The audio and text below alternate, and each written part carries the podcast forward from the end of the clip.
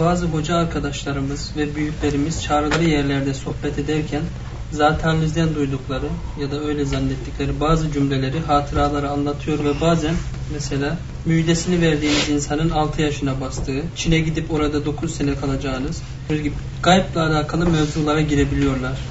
Bu zaviyeden bizim sohbet mevzularımız nasıl olmalı, neler konuşmalı, nelere dikkat etmeli? Sonundan başlayalım. Sohbet konularımızı çok iyi belirlersek zannediyorum bu türlü lafı güzaflara da hiç meydan kalmaz. Füzuli şeylere girmeyiz. İlmi bir değer ifade etmeyen, kıymet harbiyesi olmayan, bizi Allah'a yaklaştırmayan, sohbeti canan sayılmayan meseleler insanları füzuliyatla meşgul etmeyiz. Biz aynı zamanda iman insanı olmanın, imanı ihya etme insanı olmanın yanı başında birer temkin insanı olmalıyız. Yani söyleyeceğimiz sözler sonra başımıza hesap açmamalı. Hesabı görülmemiş hiçbir sözü söylememeliyiz. Hesabı görülmemiş bir tavır ve davranış sergilememeliyiz. Ortaya koyacağımız bir düşünce, bir mülahaza birkaç defa onunla yüzleşmeliyiz. Bu bir kere doğru mu evvela? Kitaba ve sünnete göre doğru mu? Böyle bir doğruysa bu doğruysa hakikaten ayrı ikinci fasılda bu mesele. Her doğruyu söylemek doğru mu? Ne faydası var, yararı var bu türlü şeylerin? Müminlerin kuvve-i maneviyesini harekete geçirme adına, ayakta tutma adına neye yarar bu türlü şeyler? Bütün bu mülazalar birden nazarı itibara alarak herhalde imanu billah, marifetullah, muhabbetullah üzerinde yoğunlaşmalıyız. Ve arkadaşlarımız bence temrinle bunu, rehabilitasyonla birbirlerine alıştırmalılar. Yani demeliyiz ki arkadaş füzuliyata girmeyelim, sohbeti canan diyelim yani. Allah'a ait sözler bitti mi başka şey konuşuyorsun. Efendimiz'e ait şeyler bitti mi başka şey konuşuyorsunuz. Şimdi ben o vartayı derinden derine hissediyorum. Her zaman hissediyorum. Onun için geçende de şöyle bir tembihte bulundum arkadaşlara. Ne hakkım var öyle didaktik konuşma sevmem de onu. Arkadaşlar şöyle düşünmeyin de böyle düşünün deme benim vazifem değil. Bu arkadaşlar da bu mevzuda beni dinleme zorunda değiller. Fakat bir kısım kriterler yani. Mesela benim kardeşlerim beni tanımazlar. Çünkü benim kardeşlerim şu karşımda oturan yeğenim onun babası bile beni çocukluğumda görmüştür.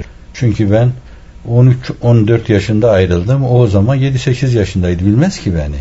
Ondan sonra da beni bir gün gördü, iki gün gördü. Bütün hayatındaki görmelerini toplasan üç ay yapmaz. Tanımaz ki beni. Benimle bir odada yatmamış yani.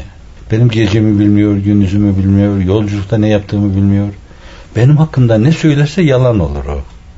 Şimdi benim yeğenim olur, yeğenlerim var benim. Bütün hayatlarında benimle görüşmelerini toplasan, cem etsen alt alta falan belki bazılarında sıfır çıkar. Bu kadar. Ama bu civilli karabet meselesini çok önemli bir yakınlık, bir iltisak noktası sayarak benden bir şeyler bahsediyorlarsa yalan söylerler yani. Sonra benim öyle bahsedilecek bir yanımda yok yani onu söyleyeyim de o ayrı bir mesele oraya gelmedim de. Şimdi bir de arkadaşlar var yani mesela 30 sene evvel de görüşmüş selamlaşmışız onunla. Bir himmet mütalası söz konusu olmuş size arz etmişsiniz onlar da coşmuşlardır. Orada kim çok hizmetin içinde bulunmuşsa size simasını onun iyi hafızanızda resmetmişsiniz. Ama sizinle onun arasındaki işte bilgi kareleri hepsi bundan ibarettir. Siz onu o kadar biliyorsunuz. Ben onu evindeki hayatıyla bilmiyorum. Çocuklarına karşı muamelesiyle bilmiyorum. Rabbi ile münasebetini bilmiyorum. Efendimiz'e ne kadar bağlılığını bilmiyorum. Çünkü o kadar yakınlığım olmadı. Burada daha ileri giderek ben sizi tanımıyorum. Çünkü beraber bir odada kalmadık ki ben sağdan sola dönerken böyle estağfurullah ya Rabbi ayaklarımı uzattım ben hiç küstah insanım falan. Hiç şahit olmadım ki sizin hakkınızda hüküm veremem ben. Aynen siz de benim hakkımda hüküm veremezsiniz. Bu açıdan bir kere başta sohbeti canan meselesi. Meseleler ona kaydırmak lazım. İkincisi böyle kenarından köşesinden azıcık bir iltisak olmuş. Temas edip geçmişsiniz. Köprüde buluşma gibi bir şey. Bunu çok önemli bir muarefe esası zemini sayarak böyle çok iyi tanıyor gibi sağda solda anlatması meselesi. Hele bu arada hilafi vaki beyanlarda bulunması meselesi bunlar çok tehlikeli şeyler. O sahabe-i kiram Efendimiz'den duyduğu şeyleri naklederken tabi aradaki fark şuydu yani Efendimiz'in söylediği her şey teşriye taalluk ediyordu. Dolayısıyla çok korkuyorlardı. Bir kelimeyi yerinden oynatırsak bunu tıpkı böyle mimaride, estetikte en küçük çizgilerin bile diğerleriyle münasebetlerin düşünülmesi gibi öyle bir münasebet vardır. Ama genel desen bozulur diye ödleri kopuyordu yani. Çünkü şeriata taalluk eden şeylerdi bunlar. Mesela İbn Mesud gibi sabıkın evvelundan yani Müslümanların sayısı 5'e 6'ya çıktığında işte onlardan bir tanesiydi. Ve başka işi olmadığından ev efendimizin yanındaydı. Ufak tefek çiroz bacaklı bir şeydi. O bacaklara kurban olayım ben. Birisi bir gün la bacaklarına bakınca ama o Allah'ın indinde çok kıymetlidir buyurdu Allah Resulü. Şimdi bu kadar yakın ve peygamber nuru nübüvvetle onları çok iyi tanıyordu. Bakınca gözünden, irisinden okuyordu, sesinden okuyordu, yüzünün çizgilerinden okuyordu ve davranışlarından da okuyordu. Onun bir kere bakması, onun bir kere fotoğraflaması değerlendirmesi için yeterliydi. Biz öyle değiliz yani. Hiçbirimiz öyle değiliz. İşte bu kadar iyi tanıdığı halde ve çok dikkatli dinliyordu. Ağzından çıkan her şeyin şeriat, dünya saadeti, ahiret mutluluğu, ebediyet mesajı mülazasıyla dinliyordu. Çok tesirli sözlerdi bunlar. Her birisi kendi hayatını alakadar eden şeyler vardı onun içinde. Kendine tembih vardı doğrudan doğruya. Kendi o sergüzeştinin içindeydi. Dolayısıyla insan bu türlü şeyler unutmaz. Ama bununla beraber kendi dönemlerinde kendine bir şey sorulunca Efendimiz şu mevzuda ne demişti mesela? Biz çok rahat söyleyebileceğimiz bir şey yani aklım o geldiği için diyeyim. Ümirtu en ukatilen nas hatta yeşhedü en la ilahe illallah ve akamus salate ve atevu zeka fe izâ fa'alu zâlike asemu minni dimâ'ahum ve envâlehum illa bahakkil islam ve hesabum alallah. Şimdi o bu meseleyi anlatırken şimdi benden çok iyi biliyordu. Dinç, bakir bir hafızası vardı. Bir kere duymada belliyordu bunu. Ama ümürte en ukatilen nas la ve la Böyle mi demişti yahu? Nasıl demişti diyordu. Böyle kıvranıyor, gözleri dönüyor filan. Teşriye mahsus bir meseleydi yani. Şimdi bizim gibi Kıbrıslı insanların söylediği şeylerde öyle bir mesele, öyle bir taluk alanı olmasa bile fakat başkaları değer veriyorsa şayet, onlar bir yere konuyorsa orada çok dikkatli konuşmak lazım. Şimdi birinin diyelim ki bir işaretine binaen belki bir rüyaya binaen bir şey söylemiş olabilirsin. Allahu alem demişsin ki geleceğin mimarlarından bir tanesi bu sene doğmuş olabilir. Ağzından çıktı, kaçtı. Bir kere o mevzuda o zat yanılmış olabilir. Ben de bir rüya ise bir hisse orada yanılmış olabilirim. 5-6 sene evvel. Ben öyle şimdi 6 yaşında falan bir şey de söylemedim yani. Dolayısıyla bir yalan iştirak etmek doğru değil. İkinci mesele Çin mevzu yani. Ben orada gidip şu kadar kalacağım hiç söylemedim. Ben bir münasebetle Çin'e gitmeyi şöyle ifade ettim. Arkadaşların her biri bir yere giderken çok uzak yerlere gidiyorlardı. Bir kahramanlıktı bu. Ben arkadaşlarımdan geri kalmamak için en uzak yerlerden birini seçmem lazım dedim benim. Tuva'ya, Moldova'ya çekip gidiyorlar. Hiç arkalarına bakmadan gidiyorlar yani. Eşim var mı, ailem var mı senin, annem var mı, babam var mı? Tereddütsüz yani. Hiç arkasına bakan insan görmedim ben. Hizmete gittiler. Kimse onlarla yarışamaz. Kimse onlarla aynı seviyede olamaz. Kıvamlarını hala koruyorlarsa bizim yüzümüzün yaptığı işi yaptılar onlar. Onlar önemli insanlardı. Bugün eğer dünyada bir ses bir soluk oldular ve dünyada tınlıyorlarsa şayet o günkü vefanın, ihlasın, samimiyetin ifadesidir. Şimdi onlardan geri kalmamak, Allah haşrederken beni de onlarla beraber haşretmesi için ben de en çetin, en çetrefilli bir yere gitmem lazım dedim. Allah izin verirse gidip ben de Pekin'de oturmalıyım. Fakat orada 5 sene oturayım, 10 sene oturayım, karar verdim gibi hiçbir mülazam olmadı.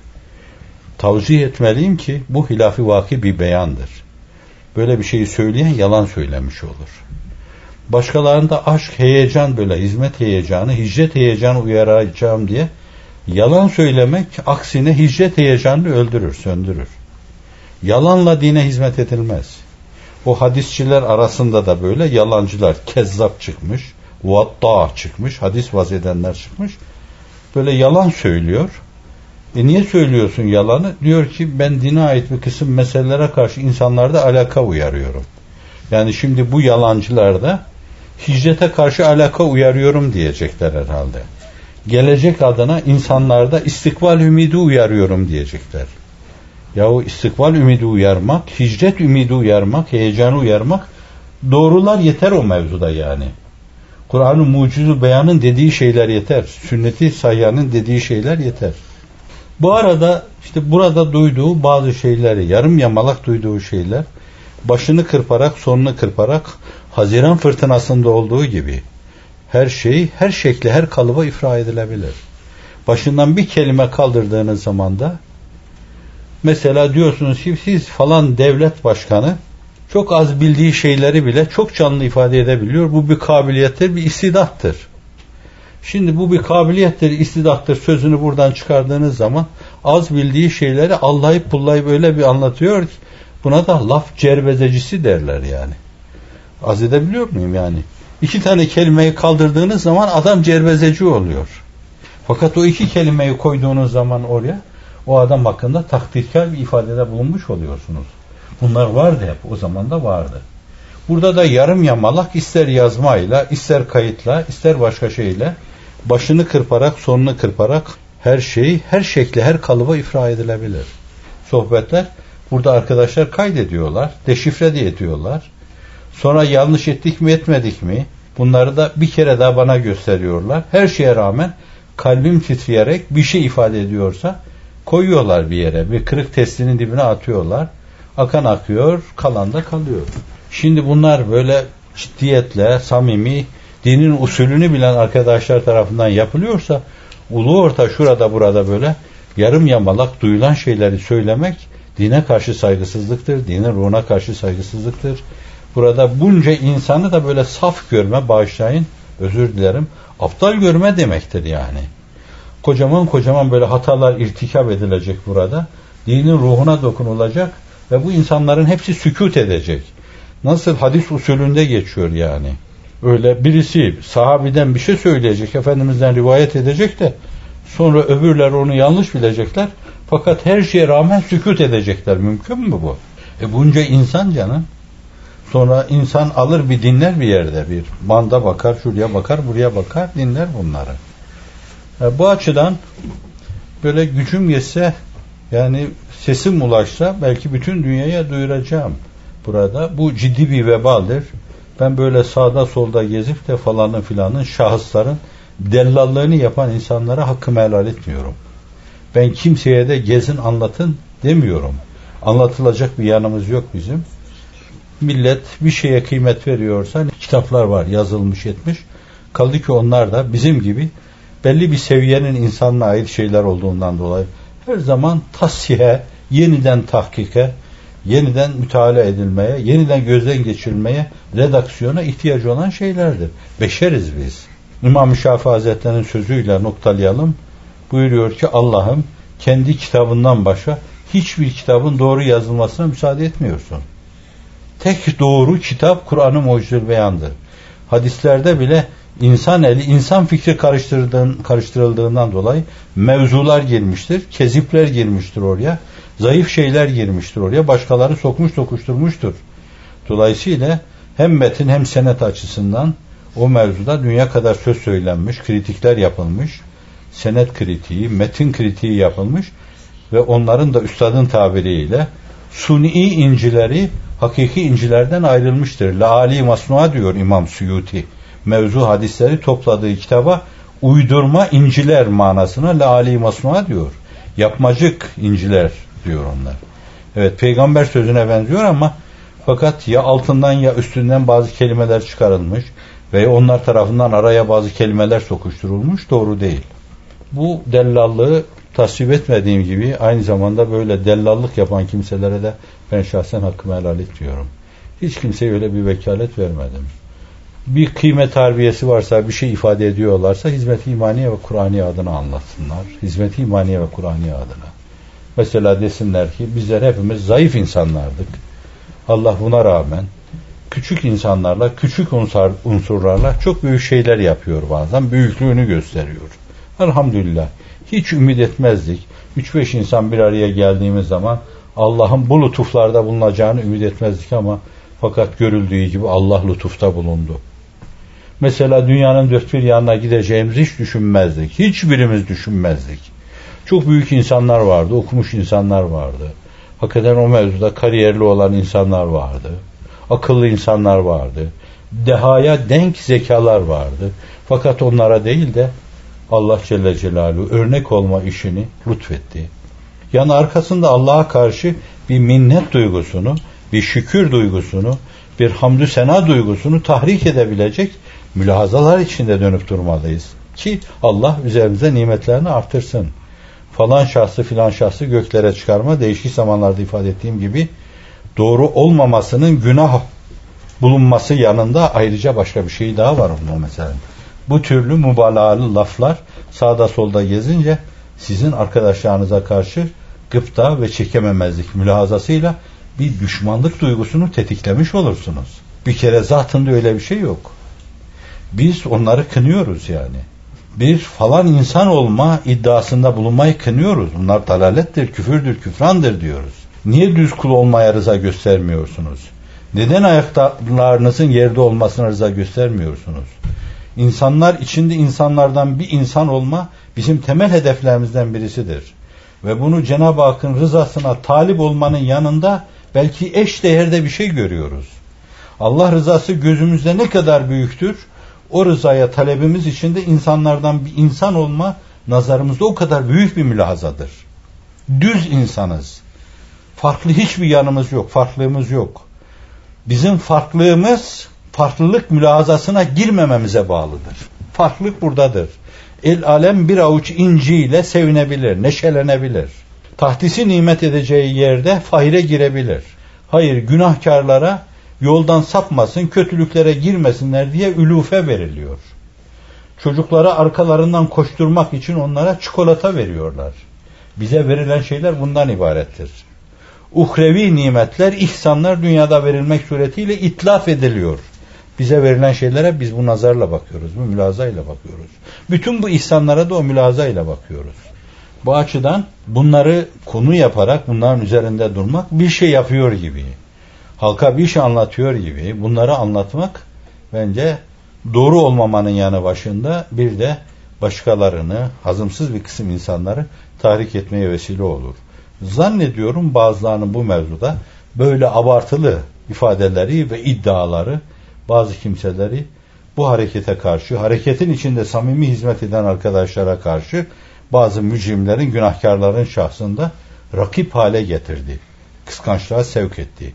Bu açıdan da bu türlü böyle mübalağalı anlatmalar, olmadık şeyleri anlatmalar bu dava adına tamamen ya haindir bu insanlar bunları anlatıyorlar veya hainlerin yaptığı işlere denk işleri yapan saf derun kimselerdir. Evet. Ya aptaldırlar veya haindirler onlar. Haklarındaki hükmün budur. Dolayısıyla aptalın sözünü itibar edilmemeli. Hain de katiyen dinlenmemeli sohbeti canan. Sözlerimiz onunla başlamalı, onunla bitmeli. Allah adın zikredelim evvela. Vacip oldur cümle işte her kula. Bir kez Allah dese şevkiyle lisan, dökülür cümle günah misli kazan. Söylenen her söz doğru olmalı. Mübalağa zımni bir yalandır. Abartılı şeyler bunlar da kapalı dolaylı yoldan yalanlardır. Bu türlü yalanları söyleyenler Allah Celle Celaluhu o yalanlarını onları bir yanılmışlık durumuyla yüz yüze getirerek yüzlerine vurur. Yani bir dönemde size kutup diyen, gavus diyen bir insana öyle bir gün gelir ki ona siz kutup gavus değildiniz. O sizin hakkınızda böyle bir şey dedi. Size şeytan dedirtir. Bu defa da onu öyle bir günah işletir ki çünkü siz şeytan da değilsiniz. Doğrusu düz bir insansınız. Allah rızası için Allah kilitlemeye muvaffak kılsın inşallah. İnşallah maddi manevi, dünyevi, uhrevi herhangi bir beklentiye girmeden Allah'a karşı vazifesini eda etme aşkı şevkiyle hizmet yaparlar, yaparız, herkes yapar. Siz böyle bir insanken sizin hakkınızda mübalağalı laflar ettiklerinden dolayı şefkat tokatı değil bazen gazap tokatı yerler bunlar. Hafizan Allah. Bu defa tam irtidat eder. Ben şimdi böyle serseri mayın gibi sağda solda dolaşan ilk dönemlerin mübalağacısı bir kısım münafıklar görüyorum. Bir dönemde bu türlü şeyleri söylüyor. Abartılı şeylere giriyorlardı. Çünkü Allah'ın verdiği şeyi az görüyorlar. Allah'ın bize verdiği şey başımızdan aşkın şeyler. Bize vücut vermiş Allah. Bize hayat vermiş. Bizi insaniyet vahşetmiş. Mükafatımızı kat kat artmışız. Bize İslamiyet lütfeylemiş. Bizi Hz. Muhammed Mustafa'ya sallallahu aleyhi ve sellem ümmet eylemiş. Bu ahir zamanda herkesin dinden uzaklaştığı bir dönemde şöyle böyle evirmiş çevirmiş sizi dinin içindeki daire içine sokmuş. Siz farkına varmadan metaftaki insanların uygun adımı içinde yürüyorsunuz. Bakın bütün bunlar hepsi ondan. Hepsi senden Allah'ım demek icap ediyorken böyle düşünmek icap ediyorken böyle ekstra payeler verme. Buna razı olmuyorlar. Allah'ın bunca altından kalkamayacağımız, şükrünü eda edemeyeceğimiz nimetlerini az görerek seviyorum diye sevdiğine sonra ihanet sayılabilecek daha büyük iltifatlarda bulunuyor. Hayır benim böyle gönül verdiğim insan öyle değil. Öyle olmalı ki o aşıkların sevgililerini söyledikleri gibi yeksengine acem mülkü fedadır. Kaşlarını bir çattığı zaman ay simsiyah hale geldi. Güneş karardı. O yüzünü gösterdiği zaman filan. Esas tabi olanı, vakayı, olan şeyi hafif bulduğundan, yeterli bulmadığından, kendi hayalperest gönlüne uygun görmediğinden dolayı hayalinde bir kısım şeyler kurguluyor ve sonra bunları söylüyor. Yalan söylüyor. Hilafi vaki beyan ve kezibin tarifinde iki şey vardır. Bir insan söylediği şeyin esas vakide olmadığını bilerek hilafi vaki beyanda bulunması demektir. Mesela hiç yağmur yağmadığı halde yağmur yağdı demek hilafı vaki beyandır. Bu böyle bir hilafı vaki beyandır. Bir de bir şey söylüyor kendine göre, öyle zannediyor, öyle tahmin ediyor zanna binaen. Allahu alem demiyor. Buna benzer bir şeydi demiyor. Öyle bir şey söylüyor, öyle bir şey iddia ediyor. Bu geçmiş adına da olabilir, gelecek adına da olabilir, şimdi de olabilir. Tuhaf tahminlerde bulunuyor. Oysa ki ilmi ilahide o meselenin ne olduğu belli. İlmi ilahiye muhalefet demektir. Hilafi vaki beyan. Allah'ın bildiğinden farklı bir beyan ortaya koyma demektir bu. Şimdi bu mesele ona da giriyor bir yönüyle. Allah'ın bildiğinin aksine bir beyan ortaya koyma meselesi söz konusu olunca er geç Allah Celle Celaluhu onu ona yalattırıyor. Fakat çok acı yalattırıyor. Bir zaman gavus dediği, kutup dediği, müceddit dediği insana belli bir süre sonra buna deccal dedirtebiliyor. Aptal dedirtebiliyor. Şeytanın teki dedirtebiliyor hafizan Allah.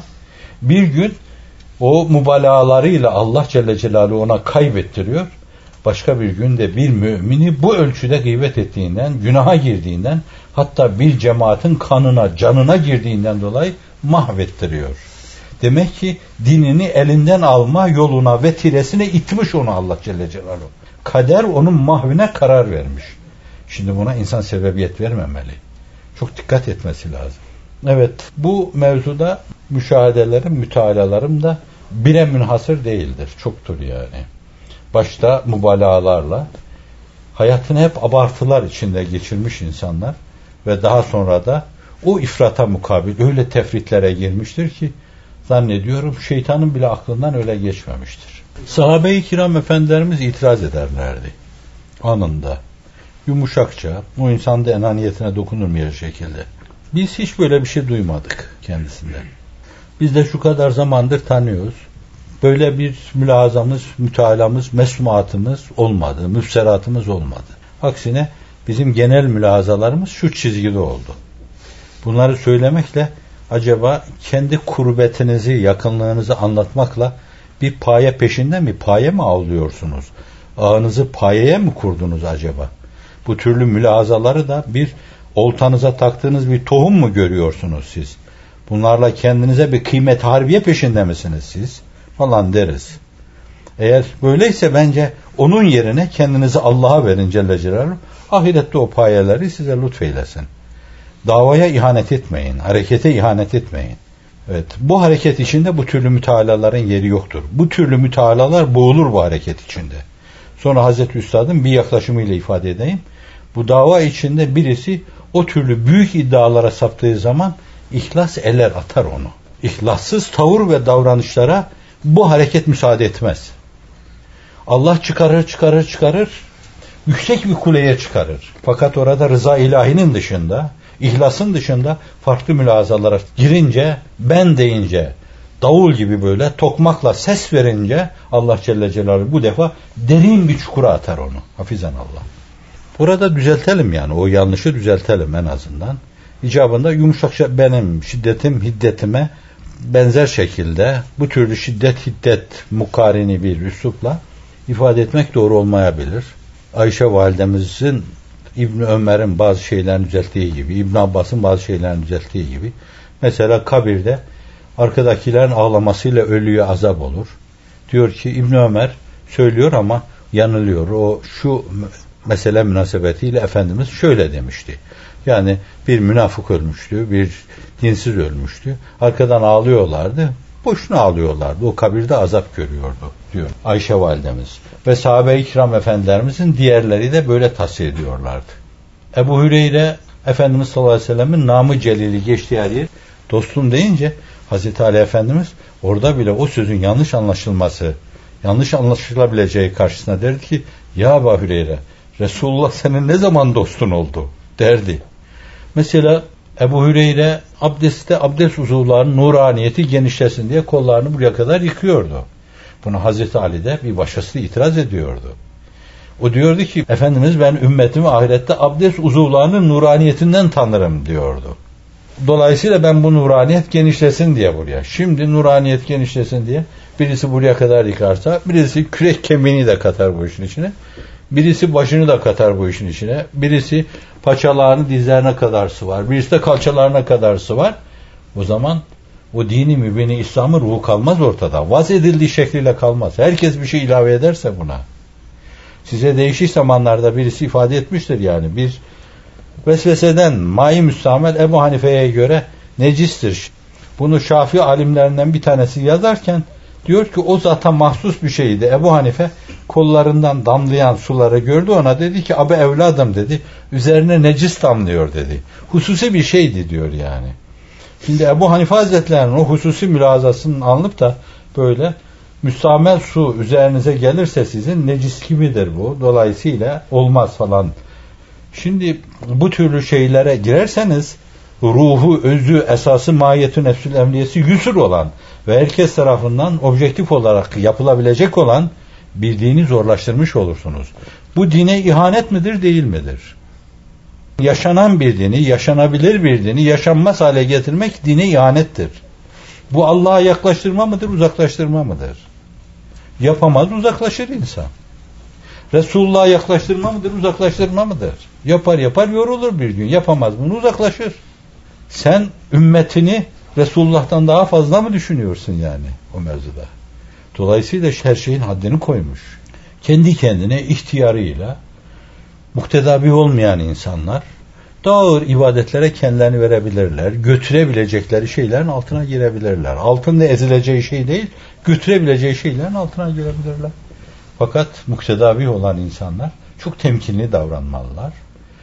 Örnek alınıyorlarsa şayet temkinli davranmalılar. Bunlar her birisi kendi başına, kendi alanında önemli şeylerdir. Dolayısıyla Hz. Ali Efendimiz gibi, Ayşe Validemiz gibi, İbn Abbas gibi, Hz. Ebu Bekir gibi, Hz. Ömer gibi hep ikaz etmeliler. Mesele netice itibariyle dine, dinin ruhuna taalluk ediyorsa o mevzuda dinin namusu, dinin haysiyeti, dinin şerefi, dinin onuru adına herkes usulünce o meseleyi önlemeye çalışmalıdır. Bence meydan vermemelidir. Allah'a binlerce hamd ve sena olsun. Küçük de olsak Allah bizi mümin yaratmış. Ona binlerce hamd ve sena olsun. Başımızı yerden kaldırmadan düz mümin olmamıza hamdü sena etsek şükrünü eda edemeyiz onun. Öyle yukarılarda da kimsenin gözü yok. Dolayısıyla elin alemin olmadığı ve gözünün de olmadığı meseleler onlar hakkında birer iddia halinde ortaya koyan insanlar iftira ediyorlar. Bu iftira dar dairede bir insana iftira değil, bir harekete iftiradır. Ve bir harekete hiyanettir. Hainlere hakkımızı helal etmiyoruz. başka bir vesileyle arz etmiştim. Şefaat hadisinde.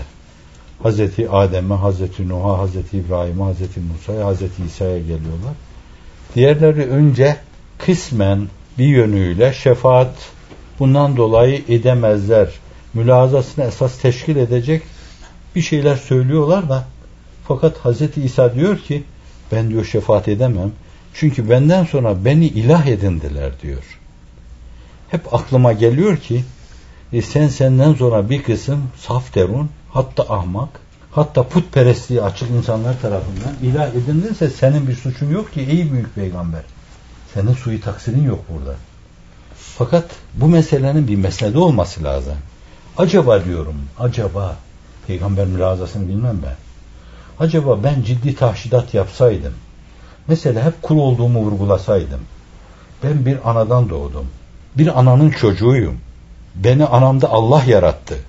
Kur'an-ı Kerim'in dediği gibi ekmek yiyorum, yemek yiyorum, uyuyorum, yatıyorum, kalkıyorum, insanlardan bir insanım gibi tahşidatıyla böyle bir miras arkaya bırakmadığımdan dolayı bazı sözlerim veya bana ait bazı hususiyetler birileri tarafından yanlış yorumlara tabi tutularak üluhiyetime gidildi. Oysa ki Efendimiz sallallahu aleyhi ve sellem kendisine mesela sen Allah'ın dostusun. Hayır Allah'ın dostu İbrahim'dir. Ona bile fırsat vermedi. O büyük bir payı İbrahim'e ait dedi. Dedi ki bir tanesi sen Hazreti Musa'dan büyüksün. Beni Musa İbni İmran'a taftil etmeyin. Haşrolduğumuz zaman onu arşın kavaimi altında göreceğim. Bilemiyorum turdaki saikasını mı ona bedel tuttular.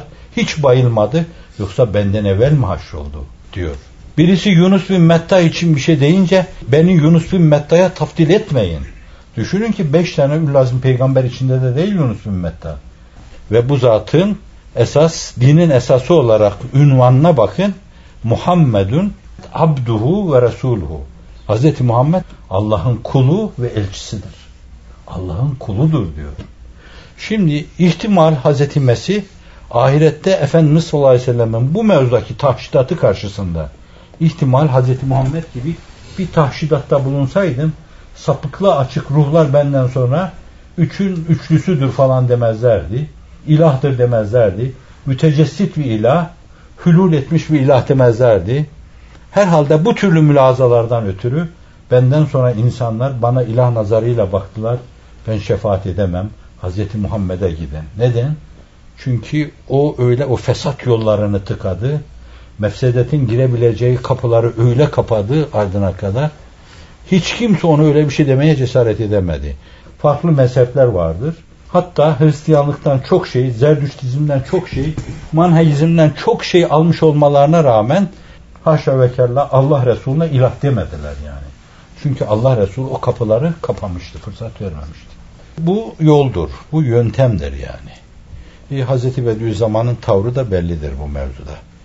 O ahir zamanda yapılacak o ihya hareketini bile bir şahsa bağlamıyor yani. Şahsi maneviye veriyor ve belli şahsi manevi dönemleri olabileceğinden bahsediyor.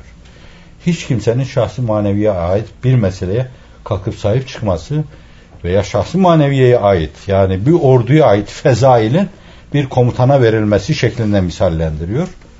Zulmü irtikap etmeye hakkı yoktur. Bu bir zulümdür. Bir haksızlıktır. Umum bir cemaatin sayine terettüp eden bir mesai, Allah'ın bir lütfu, onu bir şahısta görme, bir şahsa bağlayarak anlatma çok korkunç bir haksızlıktır. Küfre yakın bir zulümdür bu daire içinde tevhide açık yaşayan insanlar böyle bir şirke girmemeliler. Bilmem ki daha ne desem. Allahümme erinel hakka hakkan verzukne ittivah ve erinel batile batilen verzukne istinabe. Rabbena la tuzi kulubena ba'de iz hedeytena ve heb lena min ledunke rahme inneke entel vehhab. Ya mukallibel kulub, sebbit kulubena ala dinik. يا مصرف القلوب صرف قلوبنا إلى طاعتك إلى الإيمان الكامل والإخلاص الأتم واليقين التام والأعمال الصالحة. وصلى الله على سيدنا محمد وآله وصحبه وسلم.